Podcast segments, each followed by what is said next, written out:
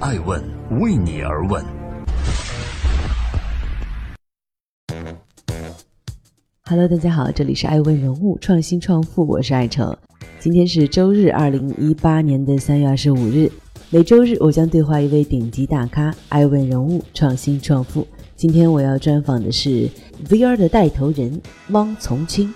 潮水退去，到底是谁在带着 VR 裸泳呢？二零零九年，《阿凡达》电影横空出世，宣告电影业彻底进入了三 D 时代。而十年过去了。下一个颠覆电影行业的技术似乎已经开始显现。一部由纯 VR 元素打造的科幻电影《玩家一号》，把全世界的目光都聚集到了这项新技术的应用上，那就是虚拟现实。导演斯皮尔伯格用虚拟现实曾给我描述过一个未来的场景，那就是当环境破坏已经让人类精疲力竭时，一套虚拟的绿洲系统就会出现，为人们提供避世的心灵港湾。正在播出《爱问人物创新创富》，今天我们共同研究 VR 的未来。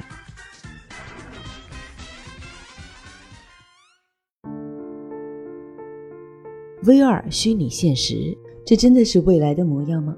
或许我们能够想象电影世界的大概轮廓，但你一定不会想到的是，电影中的 V I 场景和内容全部都出自 HTC 之手。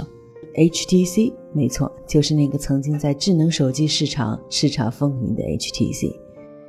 从全球智能手机厂商第二名到跌出世界前十，不到六年时间，HTC 便经历了连续九个季度的亏损之后，无奈将手机业务全部出卖给了谷歌公司。也正是在这个略带残酷的现实当中，HTC 将业务重心转向了虚拟现实，而帮助 HTC 走上这条涅槃之路的。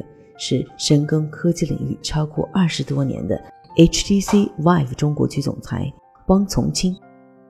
今天要回放的这一段呢，是在拉斯维加斯进行的二零一八年的 CES 电子消费展。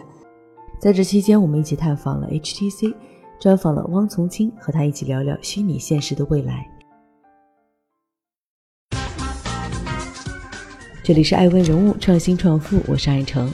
All in 全力以赴 VR 是 HTC 的唯一出路吗？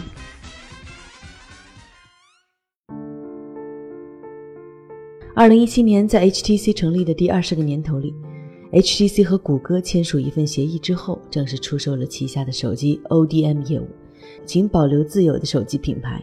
这也意味着，曾经在智能手机时代之初呼风唤雨的 HTC，在新一轮的市场竞争中失败了。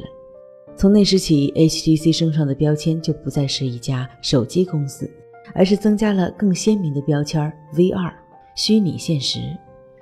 百度提出了全力以赴人工智能，HTC 公司相对应的提出了全力以赴虚拟现实，选择全盘压住 VR。从2015年3月和游戏公司 Valve 合作推出了头戴式的 VR 设备 Vive。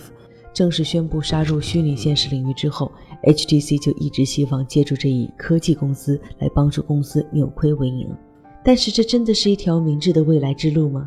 在2018年的消费电子展 CES 上，汪从新带来了 Y Focus，也许可以给出部分我们想要知道的答案。这个是我们最新的一个一体机设备，是叫做 Y Focus，啊，刚刚在啊中国宣布。啊，十一月啊宣布，然后一月份上市，啊，应该是全世界第一个六自由度的 VR 设备。汪从清告诉爱问人物，这个全球首创的六自由度 VR 设备与之前的设备的区别就在于，可以让用户穿越到一个新的世界，让他在虚拟世界的每一步与真实世界的感受一模一样。简单来说，就是你今天想去爬山，就可以跨到山顶。想去海底，戴上头盔就可以潜入海底；如果想到火星也可以，或者想变成一个细胞那么小，变成一个星球那么大都可以，只需要这样一个设备。那么这么神奇的设备，消费者真的会买账吗？拦在汪从金面前，首先的挑战还是价格。在去年十二月的 HTC Vive 的媒体沉浸式现场，正式揭晓 Focus 的参数和价格前。HTC Vive 的员工特意排练了四部小话剧，分别从工作会议、上课和自己家里以及飞机的场所演绎了一体机的应用场景。随后，总裁汪从新化身模特，手持一款白色的 Vive Focus 现身。在现场，他公布了这样一组数据：百分之十五的人能接受超过五千元的一体机，百分之三十一的人能接受三千到四千九百元的一体机，而 Y Focus 的定价呢是三千九百元。汪从清认为，目前市面上搭载骁龙八三和 AMOLED 屏幕的旗舰手机。价格普遍在四千元以上，因此具有相同配置的一体机 Y Focus 的定价三千九百元。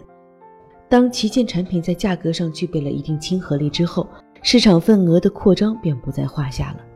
官方数据显示，二零一七年的双十一期间，HTC Vive 的 VR 头显产品在京东 VR 的销量榜单上占据了第一名。这么贵？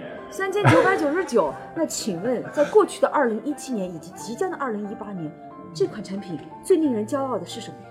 啊，这款产品是刚刚出来，所以它以前是不存在的，是吧？那它的差别就是刚才你你不是站起来了吗？你站起来，你还头可以塞下去，你可以走了几步，你刚才就是进入了一个新的世界了，因为你的行动，你的任何行为和互动是非常自然的。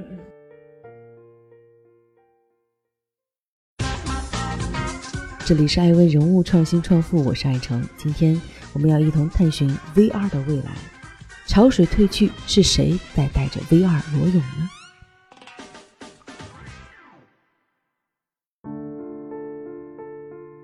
在 VR 行业日新月异的背景下，HTC Vive 能够保住行业领先的位置，实属不易。特别是 Vive 成为了 HTC 的核心业务后，王从清肩上的担子也变得越发沉重。一个不可被虚拟的现实是，VR 行业本身在过去的一年似乎变得不再那么火热，尤其是国内 VR 行业从2014发展至今，一方面有微软等国际厂商挤压市场，另外一方面，原有的 VR 厂商在商用的市场销售渠道有所欠缺，并没有真正打开垂直行业的客户。在这样的情况下，不少曾经夺人眼球的 VR 公司都渐渐归于了平静，甚至破产。在美国电子消费展的现场，王从新向艾问人物论证了一种趋势，那就是2018年的消费级的 VR 市场将会迎来真正的繁荣。他认为，任何人们现在接触的物品都可能被虚拟化，VR 会变成人类与他人和机器的一个主要互动方式，这就是 VR 带来的未来。当然，汪从清也坦诚，这个未来的实现需要很多时间，因为在行业遇冷的当下。HTC Vive 的逆势上扬有着最基本的商业逻辑，那就是产品策略和市场行情相吻合。一组来自市场调研机构 GFK 的数据为汪从清注入了一针强心剂。二零一七年，中国 VR 头显在线的市场规模达到了八点二九亿元，同比二零一六年提升了百分之十四。按照预估，二零一八年这一数据将会上升到十一点七亿元。支持这一增长的是较为原始的手机 VR 面临被淘汰，高端 VR 头显以及 VR 一体机市场份额正在被逐渐提高的趋势，而用户购买的千元机以及 VR 产品的意愿也在不断增强。更让王从清充满信心的是中国市场的繁荣。他告诉艾问人物，现在的中国人对于新科技的接受度比任何国家都要快，而对于有价值的科技来说，中国人也更愿意花钱去接触使用它。虚拟现实已经被写入“十三五”国家信息化规划了。那创业的有什么机会呢？创业，我觉得啊，要去做硬件创业呢，我觉得挺难的。你为什么？硬件因为已经有外部是不是，不只是有外，我觉得硬件其实是一个大公司的一个领域。你要，你要是要做一个好的硬件，跟跟 Vive、跟 Sony、跟微软去比。呃，你很难做到这件事。你可以看到最近这这几年进去 VR 的，呃，可能有好几百个公司拿到融资，但是真正剩的还是在做硬件的，其实不多。但是我觉得做内容，啊，做应用，做任何现在呃物品可以虚拟化的东西，非常有价值。基本上每一个行业在下面的五到十年都会被虚拟化颠覆。这里是正在播出的《爱问人物创新创富遇见未来投资未来》。今天我们遇见未来的 VR，VR 能够将教育平等化吗？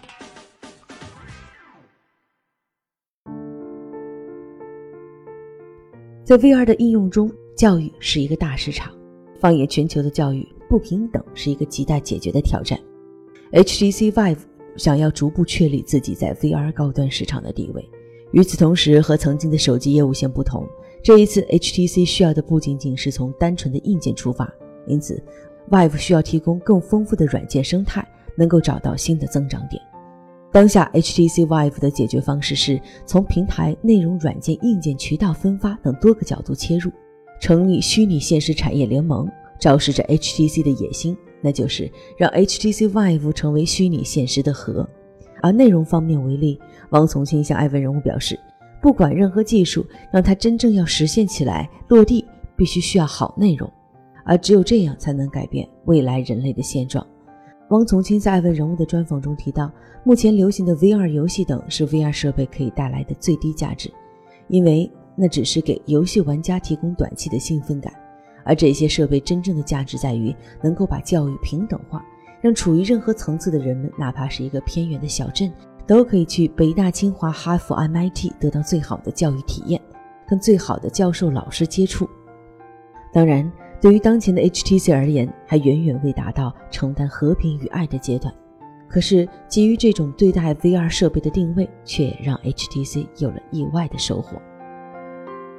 那您觉得未来人在虚拟世界是花的时间多呢，还是现实世界花的时间多？很有可能有一一大部分的人，他们会选择在虚拟的世界更多时间，因为我在描述的是一个，比如说是四五十年的未来，要是要达到一个呃，叫做英文叫做 utopian future，嗯，你要邦的世界，你必须要走过一个过程，你要用上最新的技术来去来去给你达到最高的效率。让这些技术呢，让人们可以达到一个更更高的一个地步。感谢收听《爱问人物专访》，爱问人物创新创富，我是爱成，我们下周日再见。